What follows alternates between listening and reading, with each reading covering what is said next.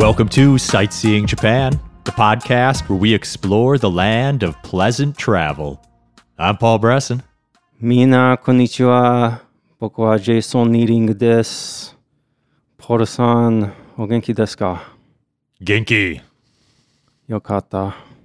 Konnichiwa, Jason san. Yo. Sorry, I'm just, I'm suffering a little bit from the post vacation blues, if you know what I'm saying. I'm just trying to grasp onto that, that feeling of being in Japan still, you know? I don't want to let go. No, I don't know. I feel great. I feel better than I felt in months, Jason. Why? Because I was just in Japan and it was great and I'm re energized. And I came back and the weather's beautiful and I've gotten some sunshine and most of the snow is gone. Life is good. Okay, that's good. I'm happy for you. I just came back to, you know, work with a renewed hatred for the idea of spending 10 hours a day in front of screens and not being out hiking in the mountains of Japan and like having nonstop fun all day, every day. I mean, sure, I was like, I'd rather stay here another week than go home, but I had to come home. Yeah. I'm still feeling good. I got knocked out of my winter doldrums. I don't know, man. Today it was really hot in the office and I'm not I'm not ready for summer. You know, I like winter. I like the cooler months. I'm ready for summer, Okay. but it'll get cold again. We're not quite there yet. Yeah. This is this is a little fake warm. Yeah. This is where Minnesota weather starts teasing you. yeah. Anyway. So yeah, we just got back from Japan like days ago. Like days ago from when we're recording this, not from when you're hearing this, but uh I'm still feeling the jet lag, man. I woke up at 3 a.m. this morning because my body is just is taking a while. Which is funny because when I got to Japan, I felt great. Like day one, I felt no effects of jet lag. I had the same thing. Going there, I adjusted really quickly and didn't really have any problems. Felt good. I was sleeping through the night mostly. And I came back and I was just waking up at 2 a.m., wide awake. Mm-hmm. Um, just the last two nights, I finally slept mostly full nights. So I'm feeling pretty good now. But the first three or four days, the jet lag was bad. Yeah, it's amazing. Like when you have something occupying your mind and you have things to do. Like I, you know, this was an ambitious trip for me in Japan. So even just right away, I was doing stuff. I had things to think about, experiences to have. And I feel like that just didn't give me time to experience the jet lag. Just powered through it. Yeah, Okay. didn't even notice it. What a trip, though. Right? Oh, man. Dude, I think that was my best Japan trip yet. It went exceedingly well. It was so great. I think the itinerary was great. The weather was amazing. yeah. It was the right time of year to go. Every place we went was cool. There was nothing that was really disappointing. We followed the cherry blossoms. That worked out pretty great. Yeah. Yeah. So basically, this episode and then the next two episodes are going to be recap episodes about our trip because who doesn't love hearing people talk about their vacation that the other person didn't go on? You know? right. Hey, come on over. Let me show you my 800 pictures and talk about all the things I saw. How about you just stare at me and I'll just talk for like hours on end about all the cool things that I saw that you didn't see? That's actually about to be my life because Jason got to Japan a week before me. So this first episode is going to be all about Jason's fun week without Paul. That's right. It's And going I'll to just be awesome. listening and nodding along with all of you. Yes. It feels a little self-indulgent to do these recap episodes, but we actually we got some good feedback on the last recap episodes we did like 3 years ago or whatever. And I hope that we can give you an idea of like what you might want to do if you visit these cities that we visited or give you a sample itinerary like maybe you want to grab a few days out of our plans and do that yourself. I have some recommendations, let me tell you. I bet you do. But I think this is the time and place for it. This is a podcast about traveling in Japan, and we're going to talk about our travels in Japan. That's right. That's So- what we're doing. we got the right audience. We'll we'll give it all out here so we don't have to bother our friends and family in real life with all of our boring stories. To be honest, Paul, at work today, I spent like all day telling my coworkers about the trip. I'm exactly the opposite. Everyone's like, "How was your trip, Paul?" I'm like, "It was amazing. Thanks for asking." And then I'm back to work. To be fair, they were asking questions. It's not like I was just like, "Hey, listen to me talk." You know, they asked for it. Sure. Yeah, you know. Ask Jason one question, you opened the door. Yeah, that's true. Well, I warned them about that too. I was like, "Are you sure you want to ask questions because I could talk for hours and we're we're about to right now." Fair enough. So, before we dive into it, I just listened to our episode about planning this trip that just came out a couple days ago. And I wanted to touch on a couple things now that we've actually done the trip. So the first one is just cleaning up my dumb mistake. I kept talking about how when you're leaving on an international flight, you have to go through customs when you leave. That is not true. And I don't know where I got that from. Although, when we left Japan, you have to scan your passport at this like gate that then opens for you to walk through. I think they called that like immigrations or something. Yeah, I suppose. You need So to tell them you're leaving the country. yeah, But that's on the way back, not when you're leaving your home country. correct. I did have a little worry because I was transferring in Canada and they were like asking me for my vaccine cards when I was checking in for my flight. And I only had a picture because I didn't want to bring them with me and lose them. And they looked really worried. And I was like, oh no, I'm not going to be able to make my flights. But it was no problem. In Canada, I just showed them the picture and they let me on the plane and it was fine. Good. Yeah. I didn't bring them because I was like, oh, I'm pre approved for Japan already. I've got the QR code. I wasn't even thinking about, oh, I'm stopping in Canada on the way, even though I wasn't leaving the airport. It was just a layover. But those are the little things you don't think about sometimes when you're traveling. Yeah, get all those documents. Just have them in your hands, just in case. Yeah, and I always have heard the advice come three hours to the airport before an international flight, two hours before a domestic flight. Not really sure why. Maybe just because you really don't want to miss an international flight. Yeah, you have more to lose if Yeah. you miss that flight. Try to rebook that on a day's notice, they're like, oh, that'd be $5,000. So, another thing we should talk about is the JR Pass, because that has changed a little bit. And I think we mentioned that in the planning, but now we know exactly how it works. Yeah. Yeah, big changes with that, really. For the better, I think. It was great. Definitely. Yeah. It's improving. They're making it more efficient. Yeah. Um, first, I mean, do you want to just lay out a quick summary of what the JR Pass is, just in case anyone isn't aware? Yes, please. Oh, I was I was letting you do that. Oh, okay. Yeah. I suppose I should talk a little bit before you get into your week here. Yeah, I'm giving you a chance. So the JR Pass you can buy for one week, two weeks, or three weeks, and it gives you access to any train in the JR rail networks, which includes Shinkansen.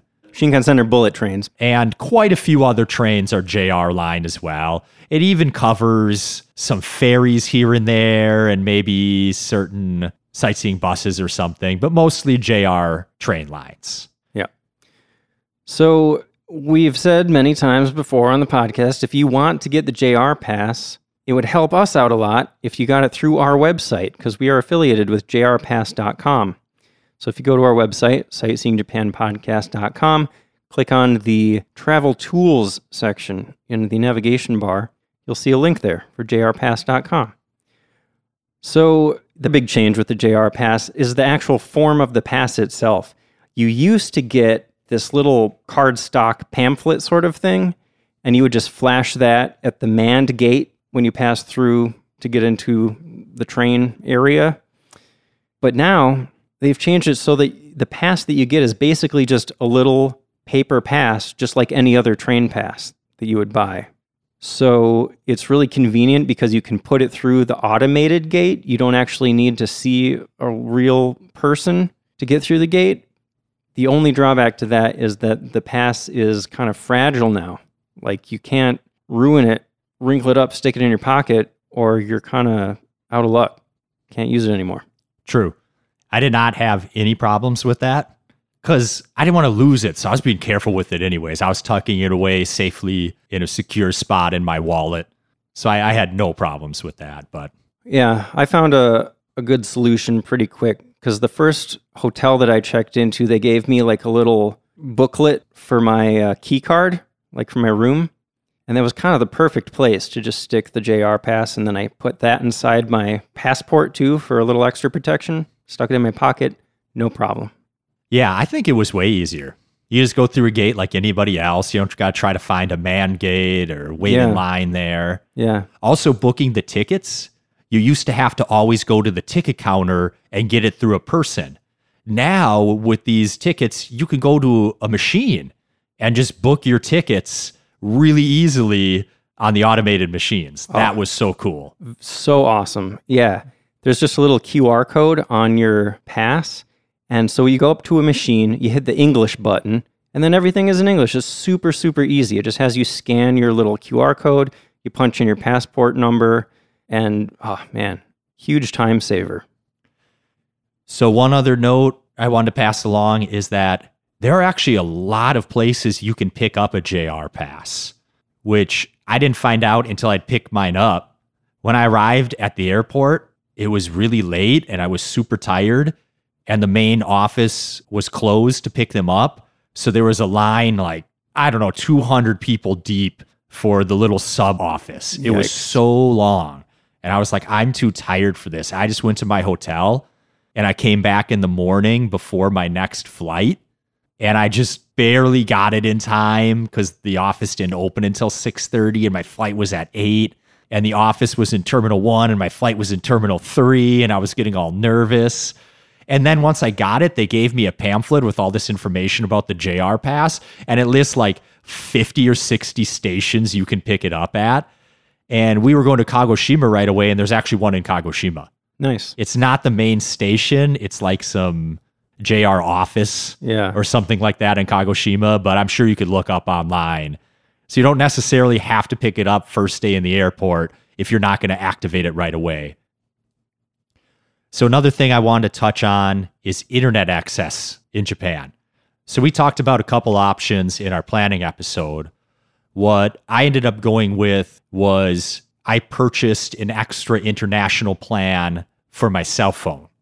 I use Verizon. I don't know if that means anything to anyone outside of America, but it was a little pricey. I had to pay $100 for a month of international access because you can only do a month. You know, I only needed two weeks, but a month is an option.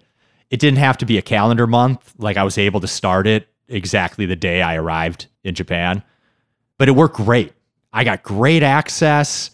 It was so easy. Just, it was on my phone. It was like just being at home. So it worked incredibly well. I'm glad to hear it. Yeah. How did that go for you, Jason? Not great. I mean, it wasn't, it could have been worse. Like, I did have internet, it just wasn't to the level I was hoping. So, I'm with T Mobile, and I bought, same as Paul, I guess, a 30 day international pass. I was supposed to get like 15 gigs of high speed internet. It was not high speed, like at all. Like, it was way worse than my internet at home. It's worse than I remember the internet being in Japan whenever I rented a pocket Wi Fi device. And I, I'm not exactly sure why, because I even called them up and they like assured me that I was getting, you know, the high speed thing. My pass was active and everything. It might have something to do with the networks that our phones were using in Japan, because I think Verizon partners with Docomo, right? Yeah. That is what a connection I had. And on T-Mobile, they partner with SoftBank.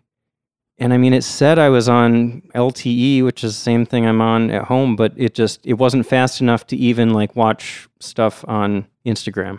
Wow.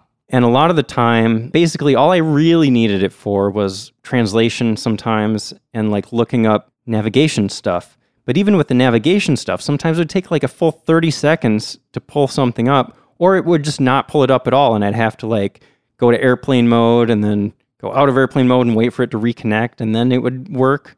But it was never fast, ever. That sounds incredibly annoying. It was very frustrating. Mine was great. I was streaming YouTube videos. I was using Spotify. I There's was doing no everything. way I could have used YouTube. Like, no way.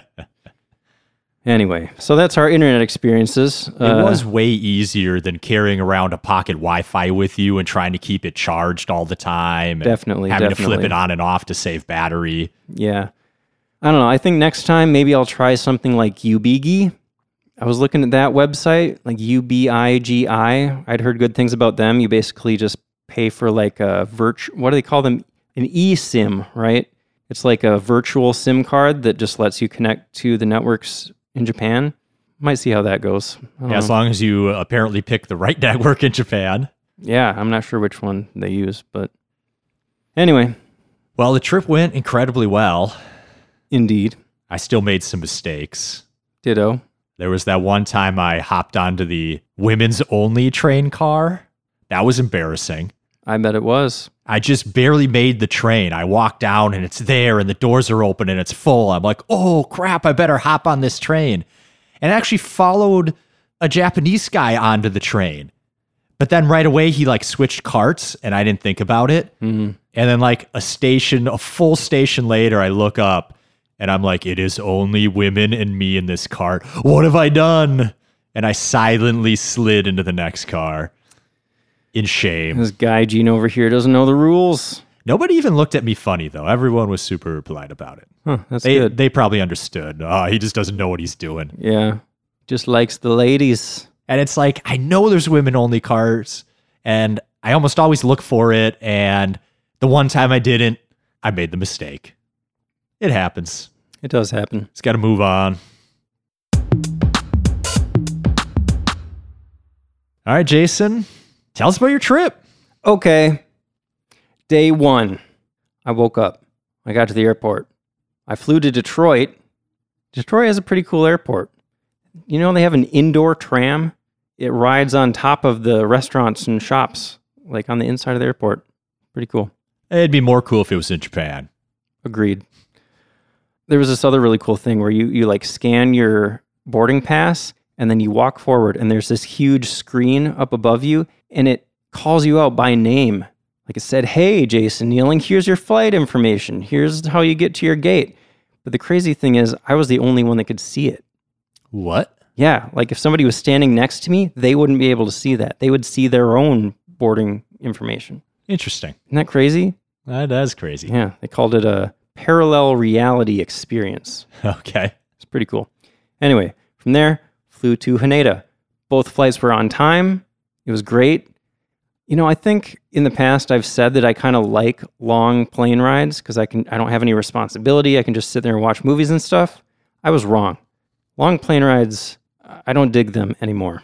Yeah.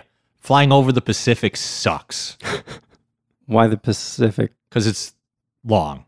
It is long. And I didn't want to sleep because I didn't want to mess up my sleep schedule. I feel like the best move is to just stay awake until that first night that you're in Japan.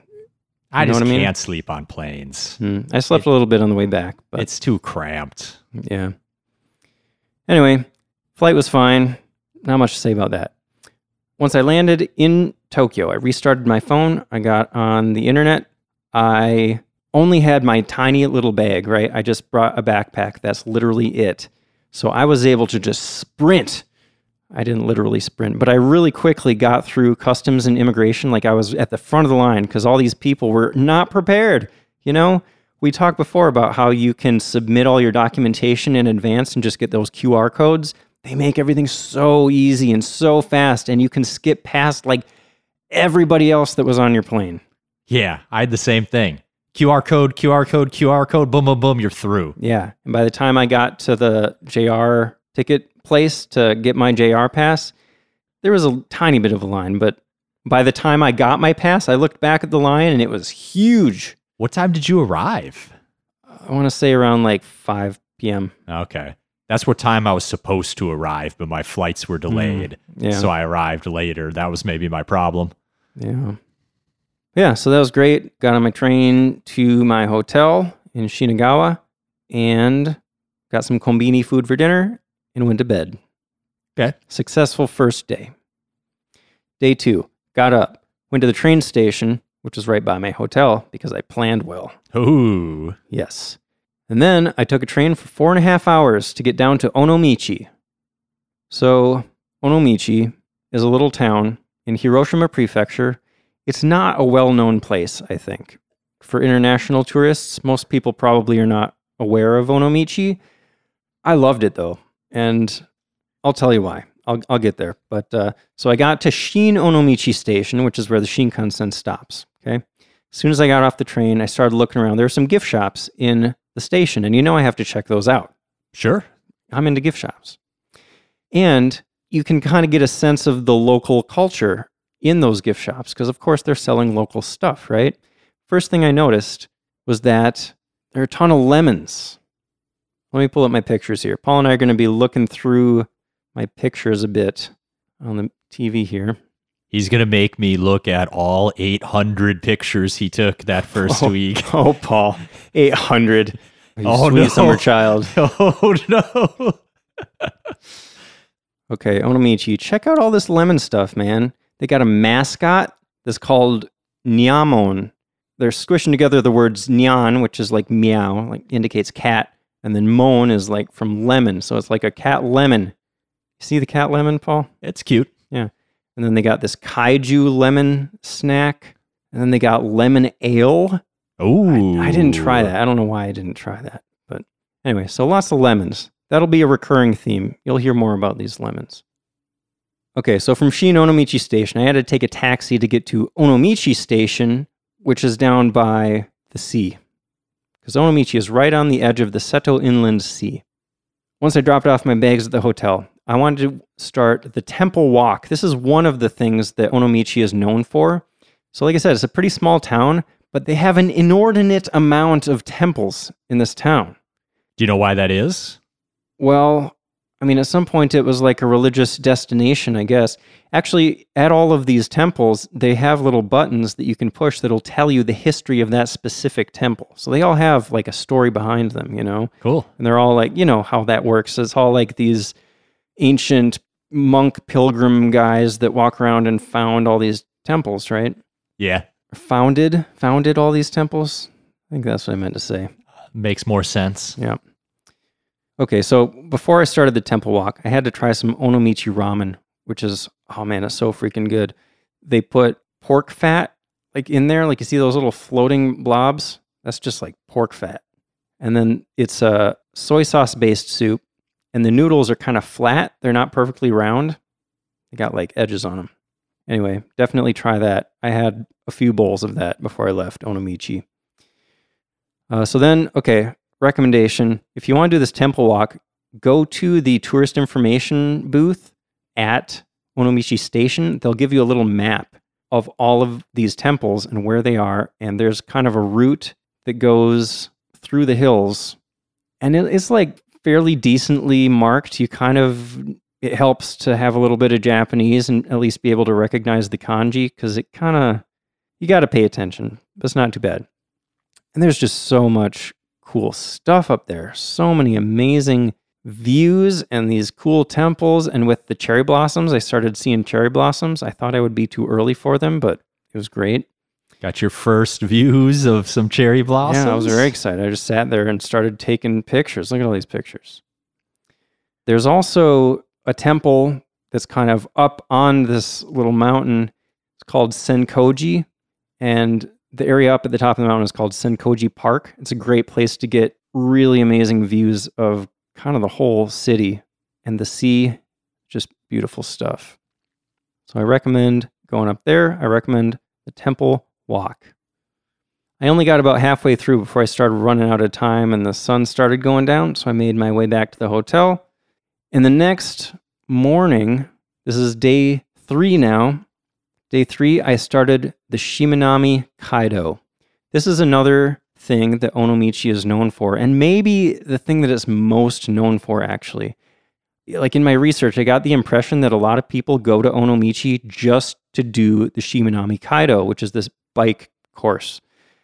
But I recommend spending at least another day, maybe even two, in Onomichi just because it's such a cool town.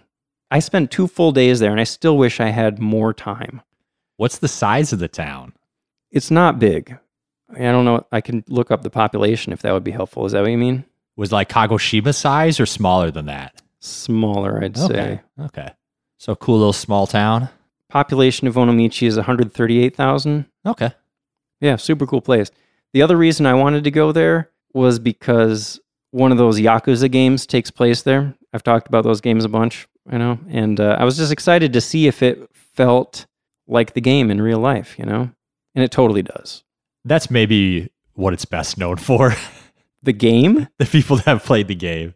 Nah. I feel like more people are familiar with the Shimanami Kaido than with that game. Maybe more tourists are. Yeah. Anyway, so tell us about this bike ride, Jason. Okay. So, day three, I woke up. I was staying at this place called Green Hill Hotel, which is like literally right next to where you pick up your bike and right next to the ferry that gets you to the first island on this bike ride. Okay, so quick overview of what this thing is the Shimanami Kaido. It's about a 43 mile bike ride across the Seto Inland Sea. You can do it either direction. You can start in Onomichi or Imabari, which is on the island of Shikoku. And basically, you're biking across all of these little islands in the Seto Inland Sea, which are all connected by bridges. And it's incredible. It was mind blowing. Like, I would do it again in a heartbeat. Paul, if you want to go, I'm totally in. I think we should start from Imabari this time, though, and I'll tell you why a bit later. But must have been great if you're already willing to do it again. Dude, I loved it. Like, you know, I I love just that feeling of like exploration of just being in Japan, being able to go wherever you want and follow your heart, you know?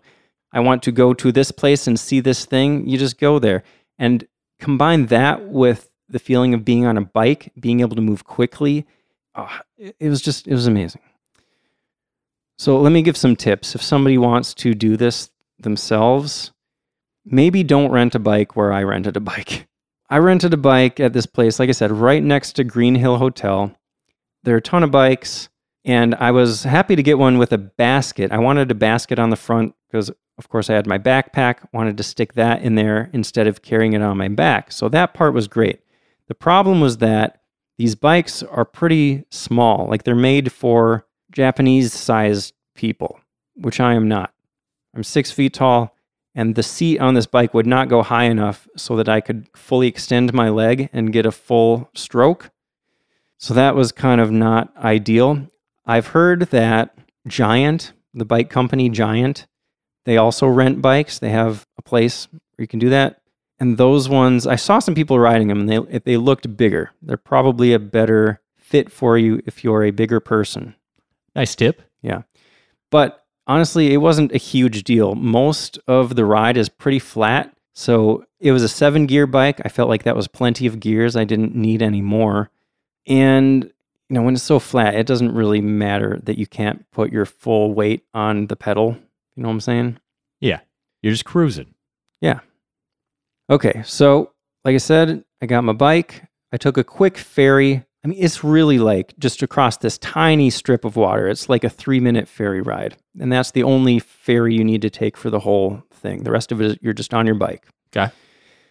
So you get to the other side and you just start following this blue line. There's a blue line on the side of the road. tells you if you're on the right path. The thing that they don't tell you is that there are multiple blue lines and you still kind of have to pay attention to where you're going. There was a time when I was like, "Oh, there's a bridge. I'm supposed to be crossing that bridge." And then I totally biked right past the bridge and it took me a little while to realize, "Wait a minute. That bridge is behind me now and there's still a blue line here. I think I messed up." So you got to at least watch for the signs that say, oh, this way to the bridge, you know? Okay. So, like I said, pretty flat on the islands themselves. But when you get to these bridges, that's the only time when you need to climb a little bit. They're kind of switchbacks to get you up to the bridge.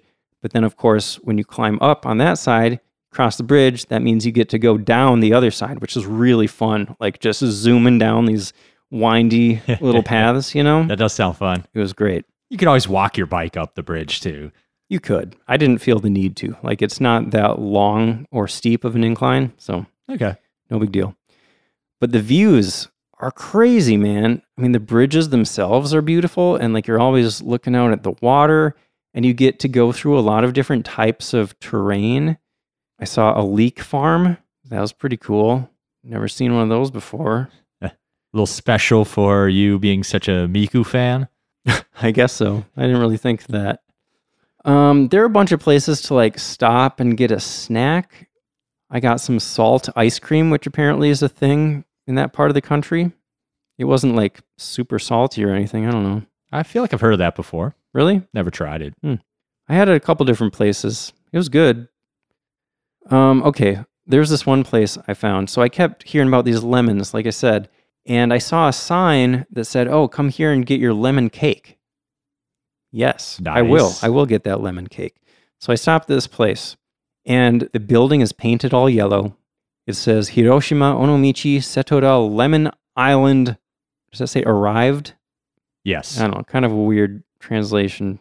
But they have little lemon trees out front, and then you walk inside, and there's just lemon everything. Like they have all sorts of lemon snacks, everything you could possibly imagine. They got that lemon ale, of course.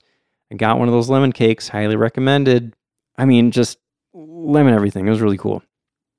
Then, next stop I made was at a temple called Kosanji, which was actually surprisingly elaborate. Like it almost reminded me of the Nikko shrines just because of all the little elaborate details.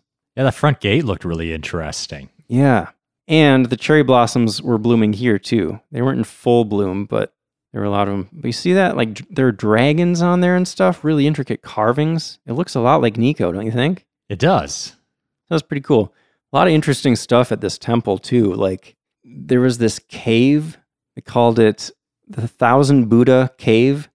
And you walk through there and you see all these little displays of like Oni torturing people and stuff. And Nice. then and then the good guys show up and scare away the Oni. and then there are these caverns just filled with all these little Buddha statues. It's pretty cool. And then you come out of the cave and there's this huge statue of Kanon. We've talked about Kanon before. There's also this weird, like, marble art area. They call it a marble garden, I guess. It was sculpted by Ito Kuetani from Italian Marble, and the place is called the Hill of Hope. So this marble garden was interesting. It was just unlike anything I'd ever seen. Really kind of abstract art. Supposed to be about family ties and stuff. I didn't spend a ton of time there, but it's something that you don't find at other temples for sure. So that's kind of cool. This temple also has an annex, which is like a building kind of on the other side of the street that's just stuffed with really old artifacts from like 1400s, 1500s, that kind of stuff. And there was like nobody in there. Like it's included with your ticket to the temple, but I didn't see anybody in there. Like nobody's interested in all this amazing old art. I feel like the annexes are always hit or miss. Sometimes you go and you're just like, eh, this isn't the good stuff. And every once in a while you go and find some gems. Yeah. I don't know. I just love thinking about how old this stuff is and what was going on when it was made, you know? Which is pretty cool. So, as I left that temple, it started to rain. And uh, let me say, actually, before I showed up to Japan, I've been watching the weather and it said that it was going to be raining that entire first week. So, I was really worried because that was going to be my bike ride time, my two day long bike ride. But I got really lucky. Like it rained a tiny bit in the morning on this day, and it was mostly clear. And then it started raining right at the end when I was almost to my destination anyway. And then for the entire rest of the trip, we saw like zero rain until the very last day. Yeah, I got sprinkled on a couple times, and that was it. Yeah, we got really lucky with that. Um, as I was approaching my hostel, I also found a lemon grove, which is pretty cool. Nice. And I just never, I'd never seen a lemon grove. It is grove, right? I was thinking about this recently. Like, why is it an apple orchard but a lemon grove? Why do you never hear lemon orchard or orange orchard for that matter? Couldn't tell you. Language is funny. It, it sure is. Okay, so at the end of this day, I crossed over from Hiroshima Prefecture into Ehime Prefecture, which is in Shikoku. So, my first moments in Shikoku ever, the last main island for me to visit in Japan. You've hit them all. Yep, Another prefecture off your list. that's right. But I still, I mean, technically wasn't on the island of Shikoku because I was only halfway through the Seto Inland Sea. As I mentioned, I decided to take two days to do this trip. You can do it in one day. Like if you're fit enough and you're, you know, a cyclist and you feel comfortable that you can do 43 miles in a day, definitely doable. I would still kind of recommend doing it in two days though, just so you have time to stop and look around and try the local food and like just give yourself time to kind of explore. You don't want to feel rushed to finish it, you know? Yeah. Good idea to take your time, I think. So, halfway through this bike ride, I spent a night at this hostel. It's almost exactly halfway through. It's called I-Link Hostel and Cafe Shimanami. It's kind of made for people doing this bike ride because you get this little room. You can bring your bike into your room. It is really like a hostel. You don't get a hotel room with a private bathroom or anything. It's all shared bathrooms. You have a few options. You can get like a dorm style thing where you're with other people, where you just basically have a bed. I got this thing where you kind of you get a room, but the door is more of a like heavy curtain, but it's like it's more substantial than a curtain and it does lock. So it's basically a hotel room with a shared bathroom situation. No Okay. big deal. It was it was pretty comfortable and the food was great. They have a little restaurant there. You can get teishoku, traditional Japanese style stuff. And there's a convenience store across the street, which I also hit up because I wanted to make sure I got enough calories to uh, keep my body going for a second day of cycling. So that was day three.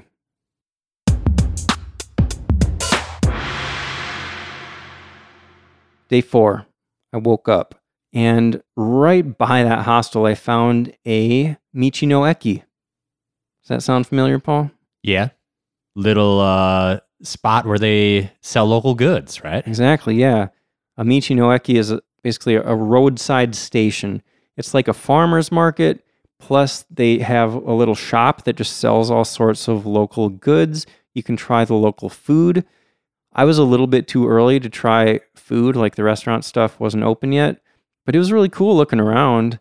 And I thought it was really funny that in this shop, like this is this is fairly rural Japan, right? Like we're on these little islands, small towns. They were playing Limp Bizkit and the Doobie Brothers in the store. I just thought that was so funny. I took a little video of like Limp Bizkit playing in the background. I can't remember the last time I heard Limp Bizkit playing anywhere. I know, it was so random. Anyway, so I, I rested a while. I got some stuff in my belly, bought some soup at the vending machine for breakfast, and then I got on my bike and started biking. I found my way down to a port area on one of the islands. And we're talking like big shipping containers, heavy machinery moving stuff around. That was kind of interesting to see. And then I stopped at this place called Fu, F U U, uh, and I had lunch there. It's a okonomiyaki place, and unlike most okonomiyaki places, they served both Kansai style, like Osaka style, and Hiroshima style okonomiyaki. So that was pretty cool that you got the choice. I prefer Hiroshima style personally, and you could choose between soba noodles or udon. So I got udon, Hiroshima style, okonomiyaki. It was delicious. All the choices. Yeah. It was a really cool place too. Like it was all locals that I saw in there, you know, that's always a good sign. Yeah. So then, just past that, I stopped at another Michi-no-Eki. And next to this place, there was kind of this little dock that I wanted to walk out to the end of to get pictures of this bridge because it was like, it was still kind of early. It was really foggy. And I kind of love how a bridge in the fog looks. It's just a cool sight, right? Yeah. So I'm walking out there and I notice, oh, this dock is like blocked off. They won't let me walk out there. What's up with that? And I started looking around a little bit, and it's because this dock was part of Dolphin Farm Shimanami, they called it. Paul's giving me a face. Dolphin Farm. I know. Okay. It sounds like they're eating these dolphins, but they're not. They just thought that was a cool English she name, I guess. Okay. Dolphin Farm. But it's So what are they doing with it's the dolphins? more of a petting zoo. It's like a dolphin petting zoo. Okay. So I paid 500 yen to go check out these dolphins. And like they'll come right up to you, they'll look you in the eye. If you pay a little bit more, you can pet them. If you pay a lot more, you can swim with them, actually. Okay. So, you know, we've talked before about how we have mixed feelings about uh, seeing animals in captivity. You know, it's probably not the happiest place for them, but I couldn't resist taking like a ton of pictures and videos because I'd never been that close to a dolphin before. So I was kind of excited. Like, I, that was one thing that I did not expect at all. Like, I had no idea that place was there. And I don't know how more people aren't talking about that. Anyway, that was really cool. The Michi-no-Eki was really cool. I found some lemon hot sauce, which I was nice. I really wanted to try, but you know that's too much to bring home. I can't bring that home in my carry-on, sadly. But I tried some uh, local fresh fruit juice that was delicious. They have something called a dekopon, like a little citrus fruit. I think it's kind of like a mandarin orange sort of thing. But oh man, it was so good, and you could see like in the bottle, it's so fresh squeezed. They got you know that pulp in the bottom, delicious. Then the sky started clearing. It was a beautiful day, and like we're far south enough that you start seeing palm trees and stuff around. It starts feeling a little bit tropical, and this is where I really started to burn. Yeah. I didn't bring sunscreen because I thought it was going to be rainy or at least cloudy, but it totally cleared up. And my arms are just out there on the handlebars, baking in the sun. But it was absolutely gorgeous. So many great sights. Yeah, those uh, bridges look really cool. Yeah, they were really cool. Um, and then, so I wanted to talk about this last island because, like I said, most of the islands are super, super flat.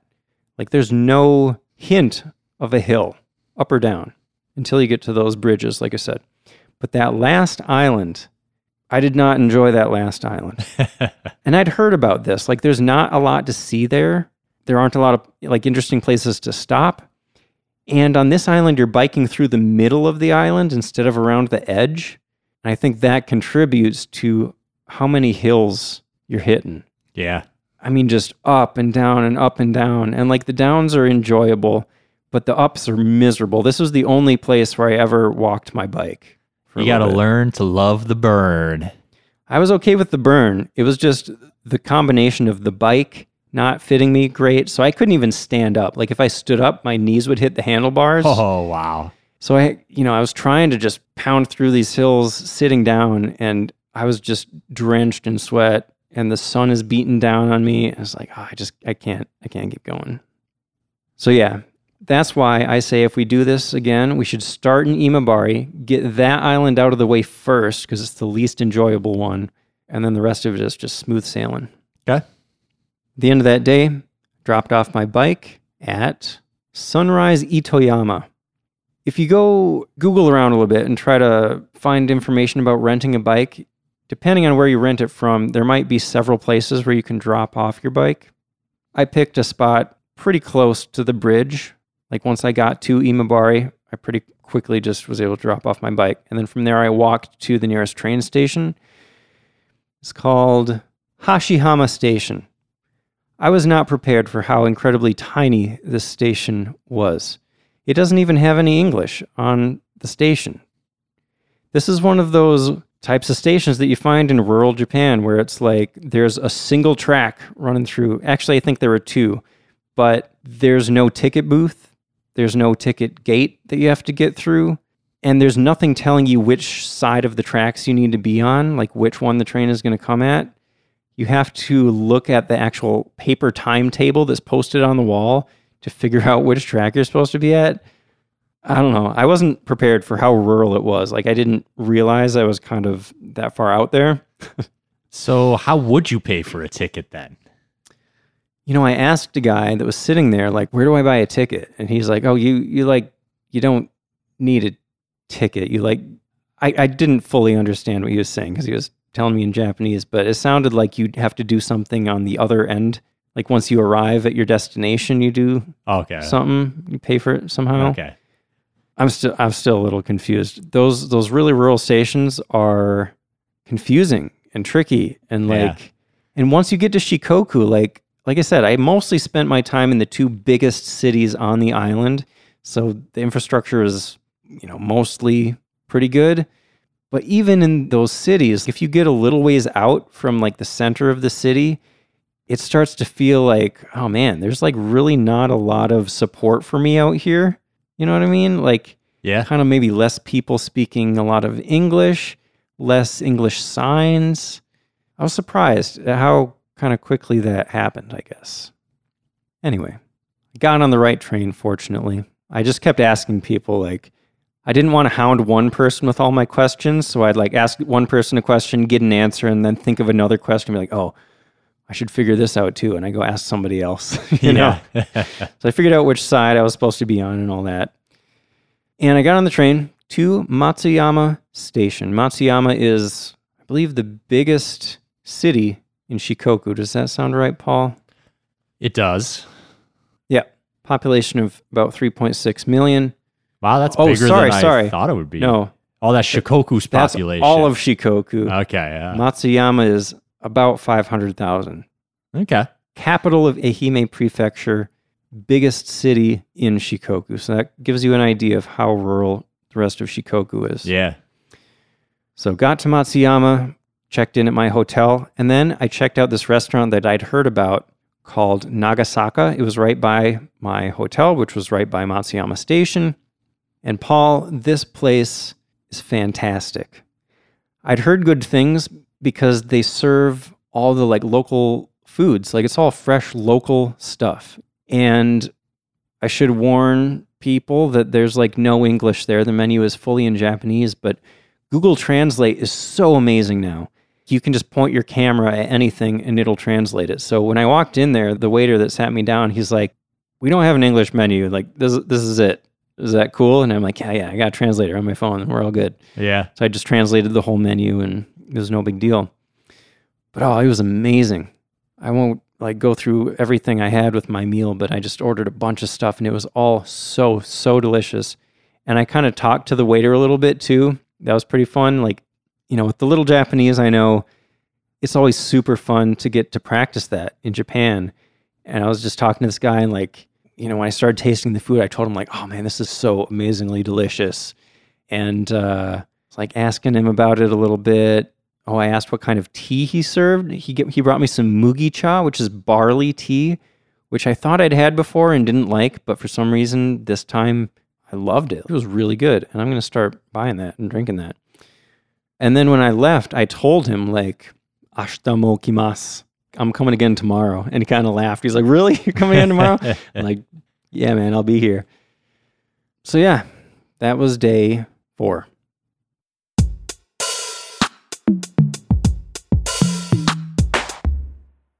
Day five, I explored Matsuyama. I got up, I walked to Matsuyama Castle, which is one of the 12 original castles remaining in Japan. Nice. Yeah. So there's a ropeway that you can take to get to the castle because, of course, it's on top of this mountain, right? Yeah. But my hotel was on the opposite side from the ropeway. So I'm like, I'm not going to walk all the way around the base of this mountain. I'll just walk up. Yeah. I got a little sweaty. Fortunately, at the top, well, not, not even at the very top, it was like halfway up. They had a little gift shop where they sold handkerchiefs. And I was like, you know, I should probably have a handkerchief anyway. I don't know if we've mentioned this recently, but a lot of times in public restrooms in Japan, there won't be a way to dry your hands. Like, there's almost never a way to dry your hands, honestly. So, it's a good idea to have a handkerchief to dry your hands. Also, useful for mopping up sweat, which is what I needed it for at that moment. So, I bought one, and that was good. Uh, then I made my way up to the very top where there's this big kind of plateau around the castle keep that's just full of cherry blossom trees. And I was a little bit early for full bloom in Matsuyama, but I was still able to get some pictures of the castle keep with the cherry blossoms around it. I think they look pretty cool. Oh, that's pretty nice. Thank you.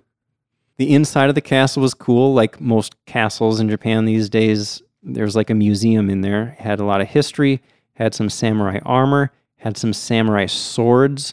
Look at that. Look how cool that is. I love the armor sets. Yeah. They're really cool. Yeah. Like there's a sword with a dragon on the blade.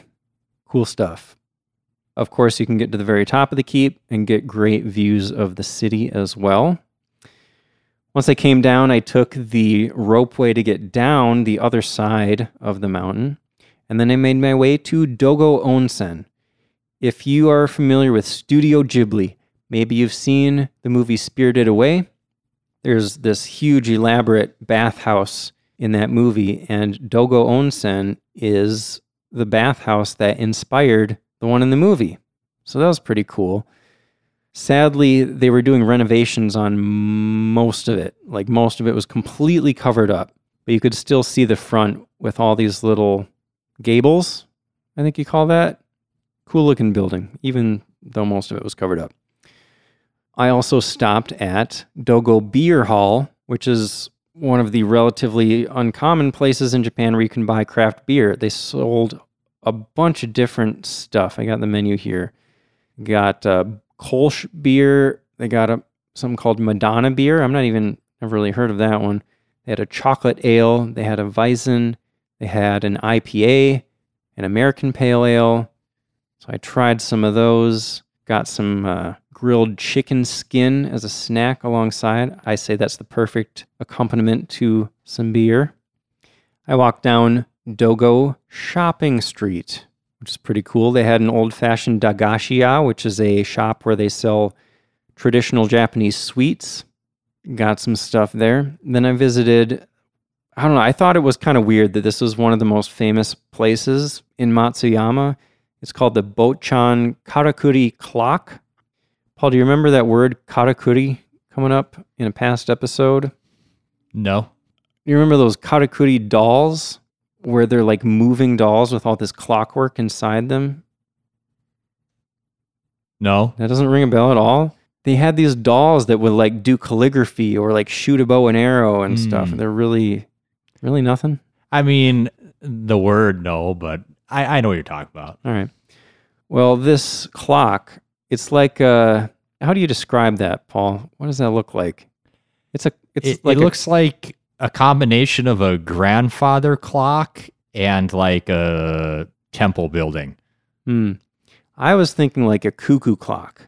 And I mean, functionally, it's sort of similar to a cuckoo clock because it's, I think it's every hour, or at certain times it might be every 30 minutes, but it's got this whole show where the thing like rises up out of the ground and expands, and all these doors pop open, and there are all these little moving dolls and all these scenes happening, and it plays all this music and stuff. It's really crazy. Like, I didn't really get why it was famous until I saw this little performance that it did. And I'm like, okay, that's pretty cool. Like, you don't see that everywhere. Yeah, it does look really cool. Uh, right near there is a shrine called Isaniwa Shrine. I don't have a ton to say about it. There's kind of a long stairway, like a stone stone stairs to get to the top. I'd say it's worth it just for the view of the city from the top. Like you can kind of see a long ways, and it with the cherry blossoms especially was pretty cool. And then, as promised, I went back to Nagasaka for dinner. I saw the same waiter there. He was excited to see me, and he was like, "Same seat." And I was like, "Yeah, man, let's do it." Nice. tried some other food. It was great again. And I guess this was right when Japan beat the US in uh, in baseball or something. What was what was that, Paul? Yeah, Japan won the World Baseball Classic, beat the U.S. in a really tight final game. Yes, when I was talking to this waiter as I was leaving, he said something about like baseball and I'm like, "What what happened with baseball? Like, I'm not into baseball." And then like I heard about it the next day. I was like, "Oh, that's what he was talking about." Okay. Yep. Japan's got three titles now, and the U.S. only has one. It's kind of embarrassing. It makes sense. If you go listen to our baseball episode, it'll make sense why Japan's beating the US. Right? I keep seeing these little, I guess because I'm following like Japanese accounts or whatever, I keep seeing stuff on Instagram about these amazing Japanese players and I keep wanting to send you stuff. There was one with Ichiro where he was like, I forget what he was aiming for. He was just like hitting balls at maybe other balls on like tees or something, and he was just nailing each one from, you know, There's a bunch of 100 feet away amazing. Ichiro videos. Yeah, it's ridiculous. He can place that ball wherever he wants. So that night, after Nagasaka, I went to bed. Next morning, woke up, took the train to Takamatsu, which is, I believe, the second largest city and really the only other like big city in Shikoku.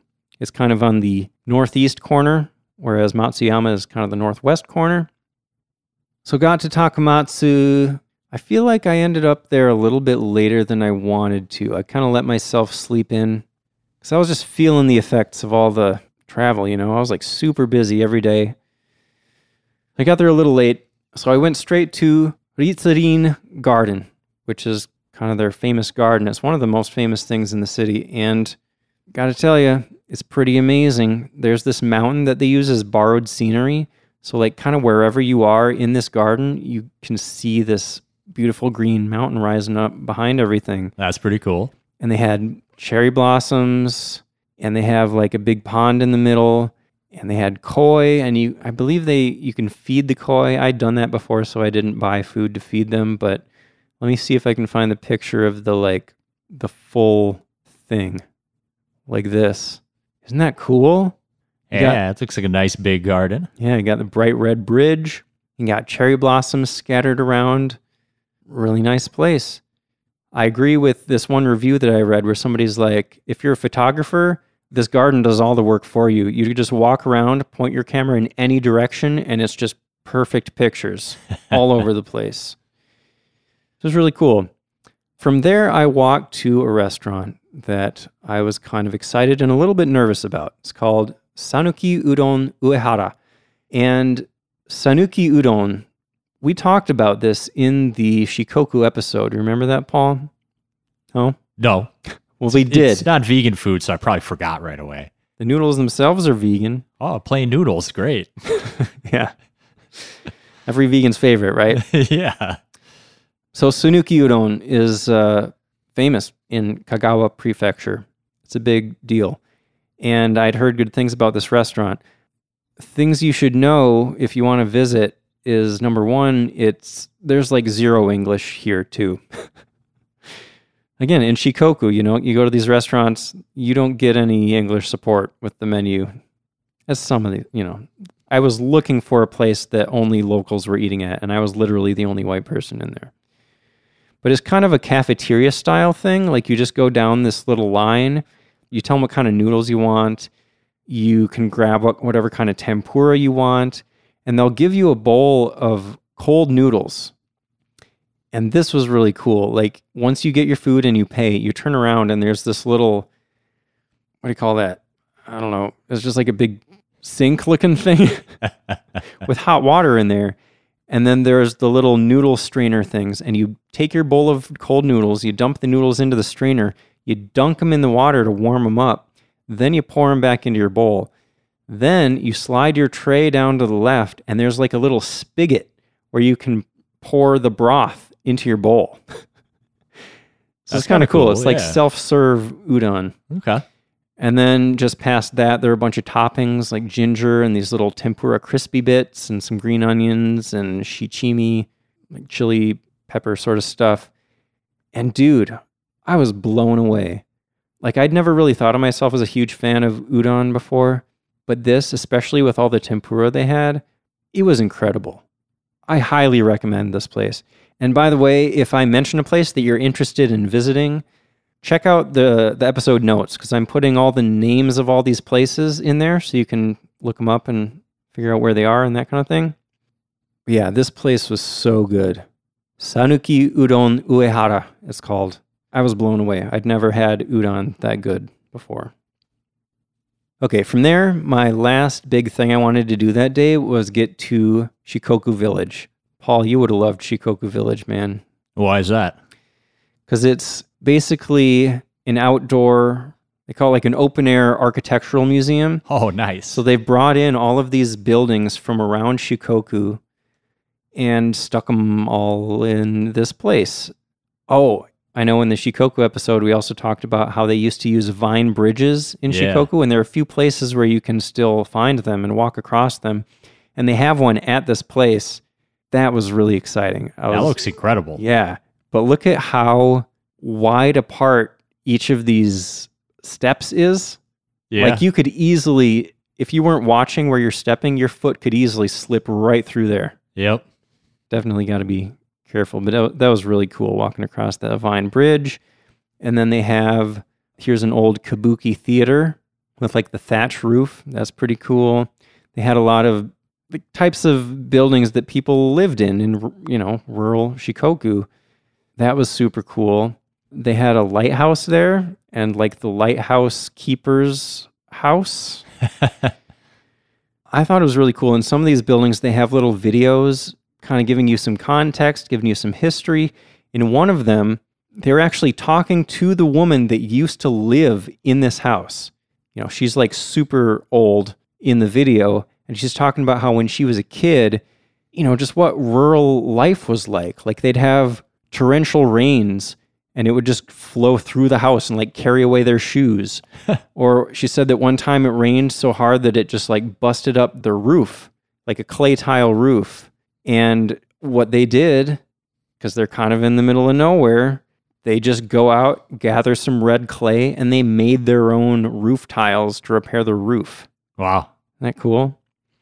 So yeah, Shikoku Village, Shikokumura, very cool place kind of out there. Like you won't find a lot of tourists there, probably. But if you're into the history and you know getting out in, into kind of the more rural areas a little bit, it was super cool.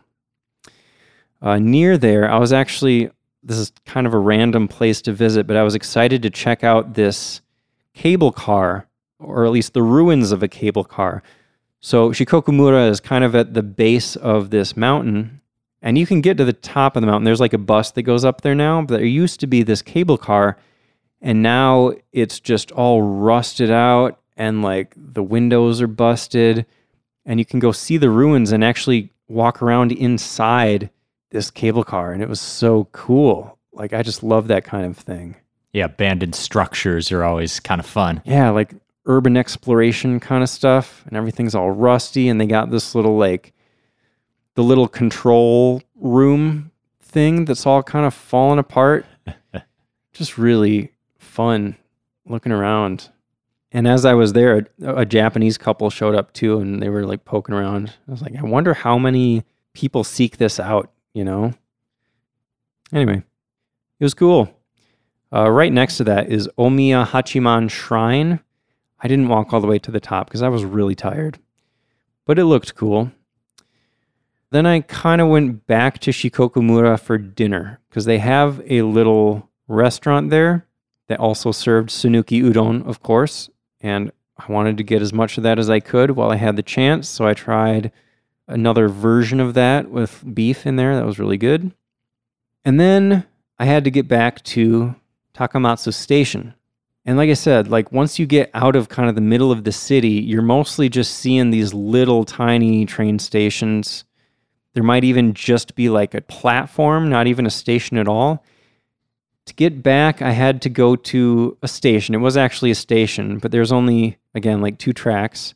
And I asked the guy working there, like, which track do I need to be at to get back to Takamatsu Station? And he told me. And then as I'm sitting out there waiting for the train, there were these two girls speaking English. And I heard them saying, like, which track should we be on? Like, I don't know. Why don't we go up these stairs and like beyond the little uh, the bridge over the tracks, and then we'll just watch for which way the train is going, and we'll sprint down to that side. You know, like well, that's one a, way. That's one way to do it. plan. Yeah, that that'll work. But I just asked them like, "Do you guys need help? Like, where where are you trying to get?" And they were going the same place I was, so I helped them out, told them where to go, and we started talking, and it was just the craziest coincidence because one of the girls was from Minnesota, which is where we're from where we are right now while we're recording this. And you sound so happy about that. yeah, Minnesota. Woo! Minnesota's a good place. I'd just rather be in Japan right now. But, but yeah, a lot of weird coincidences. Like this this girl might have met my grandpa. There's a story behind that, but I won't go into it. uh, and then the other girl that she was with was from Morocco, actually. They were both studying abroad in Japan and that was kind of a weird coincidence too, because my sister had just been in Morocco like the week before. Anyway, so that was funny. And we talked on the train on the way back. So we got back to my hotel, went to bed. That is the end of day six. Don't worry, Paul, we're almost there. One more day, and then you get to talk too. Hey, if it's day seven, this is probably the evening I arrived. We just, Probably. we just haven't met up yet. Yeah, that's right. So I woke up in Takamatsu on day seven, and I did the one last thing I wanted to do in Takamatsu, which is visit the Takamatsu Castle Park. Because Takamatsu used to have a castle. Now it's just kind of the foundations, and they have they have some buildings there, and there's like a gate. I see a nice moat. Yeah, the moat is definitely still there. There was actually some history there, even about like swimming. Like there was some prominent samurai there or somebody that was like, you know what, samurai all need to know how to swim. That's an important skill, especially you know where they're located, right on the Seto Inland Sea. Yeah. So they would do like swimming practice in that moat. Okay. Yeah. So I don't know. The castle park was pretty cool. They had some cherry blossoms. You know, there were some buildings remaining. Didn't blow me away, but it's a nice place to have a stroll. And then I got on a train to go back to Onomichi. So remember, I was at Onomichi before my bike ride, and then I kind of circled around and went back to Onomichi. I could have planned that a little better, but I decided later on in my planning, like, you know what, one day is not enough in Onomichi. Let me go back, spend another day. And it was fine. Like, I don't regret spending time on trains at all. If anything, I would have liked to have had another rest day. Like, I thought all the train rides would be enough to kind of let my body recover, but I was still pretty tired a lot of the time.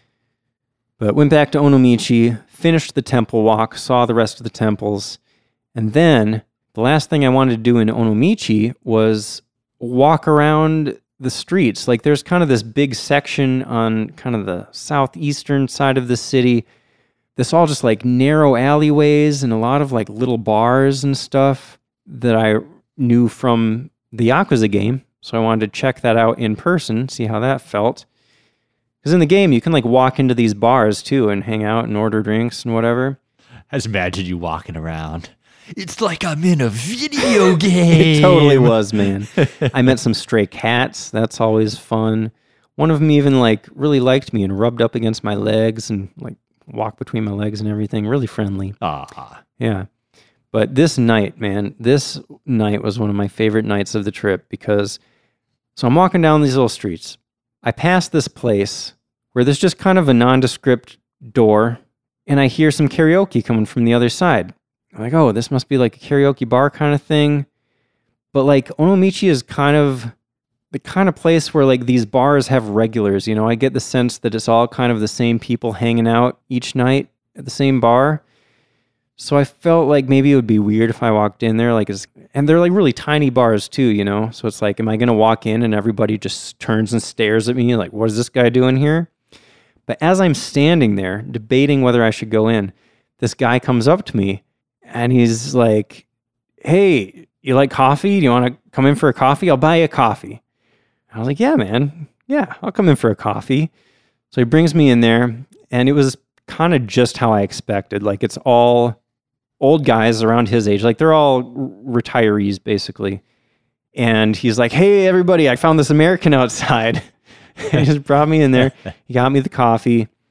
They started uh, talking dirty because they thought I didn't understand anything that they were saying, but I I understood enough because they like asked me what hotel I was staying at, and then they told the bartender, who was the only woman in there, by the way. He's like, "Oh, you you should go over to his hotel. We'll send you over, and you can go take care of him." and I'm like, "Oh, you guys, you guys." But yeah, so after I had my coffee, you know, they're asking like karaoke, and I'm like, I love karaoke. So we started singing karaoke. People started buying me drinks. Like as it got later, we started having some beers and whiskey.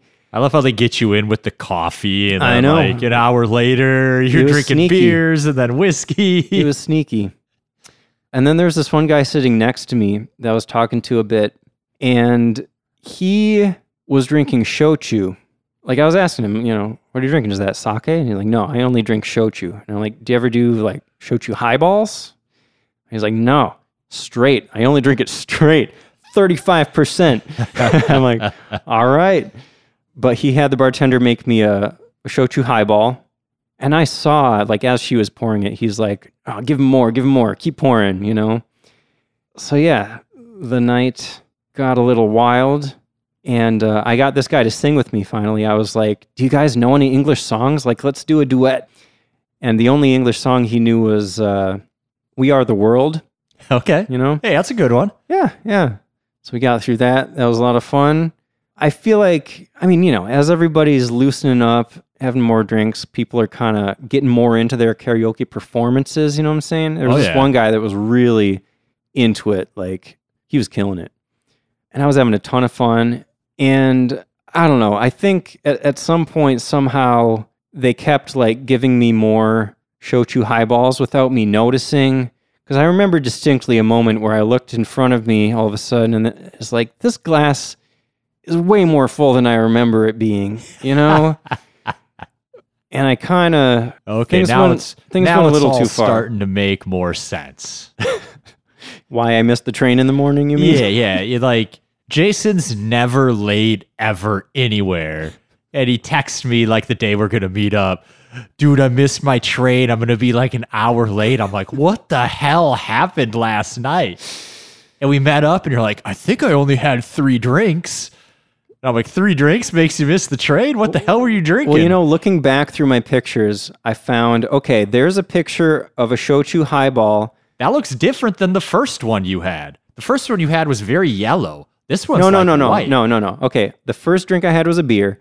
Second one I had, that's a whiskey highball. Oh, you That's the one I ordered. Okay, and then okay. the third one was the shochu highball, which is right here. But It gets more full. exactly. Three pictures later, it's Exactly. full again. I didn't realize what happened until I looked back at the pictures and I'm like, okay, so that's the first one. And there I already drank like a third of it. Yeah. And then a couple pictures later, wait a minute, that's a brand new one. Every time you go up to sing, they're just throwing a new drink down on, in your apparently, apparently. I wonder if after I left, they're like, oh man, that guy's to have a hangover tomorrow. You must already be getting toasty if you didn't realize your drink was back full again. I guess. I don't know. when you're having fun. it was a lot of fun. I don't fully remember leaving. I remember thinking, like, when I leave, I was kind of rehearsing in my head all the lines I was going to say in Japanese, you know, like, oh, you guys, this was so much fun. I'm never going to forget this. Like, thank you so much for letting me Then letting you're walking out, the door and you're just like, "Blah, blah, blah, blah." Maybe it's a good thing that I don't remember exactly what I said. the one thing I do remember is trying to sing like a fast Red Hot Chili Peppers song at the end of the night and just butchering it, like stumbling over my words. And I'm like, okay, I don't know what happened, but yeah. So yeah, but apparently, I mean, I got back to my hotel. Okay, I do remember like picking up my bags, and apparently I called Yia and had a huge smile on my face, and I told her how much fun I had that night. and then I, I called her the next morning to tell her about it, and she's like, "You called me last night." I'm like, oh crap. Oh, man. Anyway, it was a fantastic night, and that is the end of day seven. So that's what I did without you, Paul. Sounds like a lot of fun. It was fun. Wish you were there though. B2. Yeah. So I think we're going to end it there for this episode. Uh, next time we're going to, or wait, Paul, do I need to ask you what's coming up next time? Is it already obvious? Part two of Trip Recap. All right. Well, uh, like I said, if you want to get the names of all these places, check out the show notes. Uh, you can also check out our website, sightseeingjapanpodcast.com, if you'd like to help support the podcast. If maybe you got some ideas from this itinerary that you want to try out, feel free to hit that uh, donate button on the donate section of our website. Is there anything else I need to say here? We already said what's coming up next time. no? All right. Well, thanks for listening. We'll see you next time.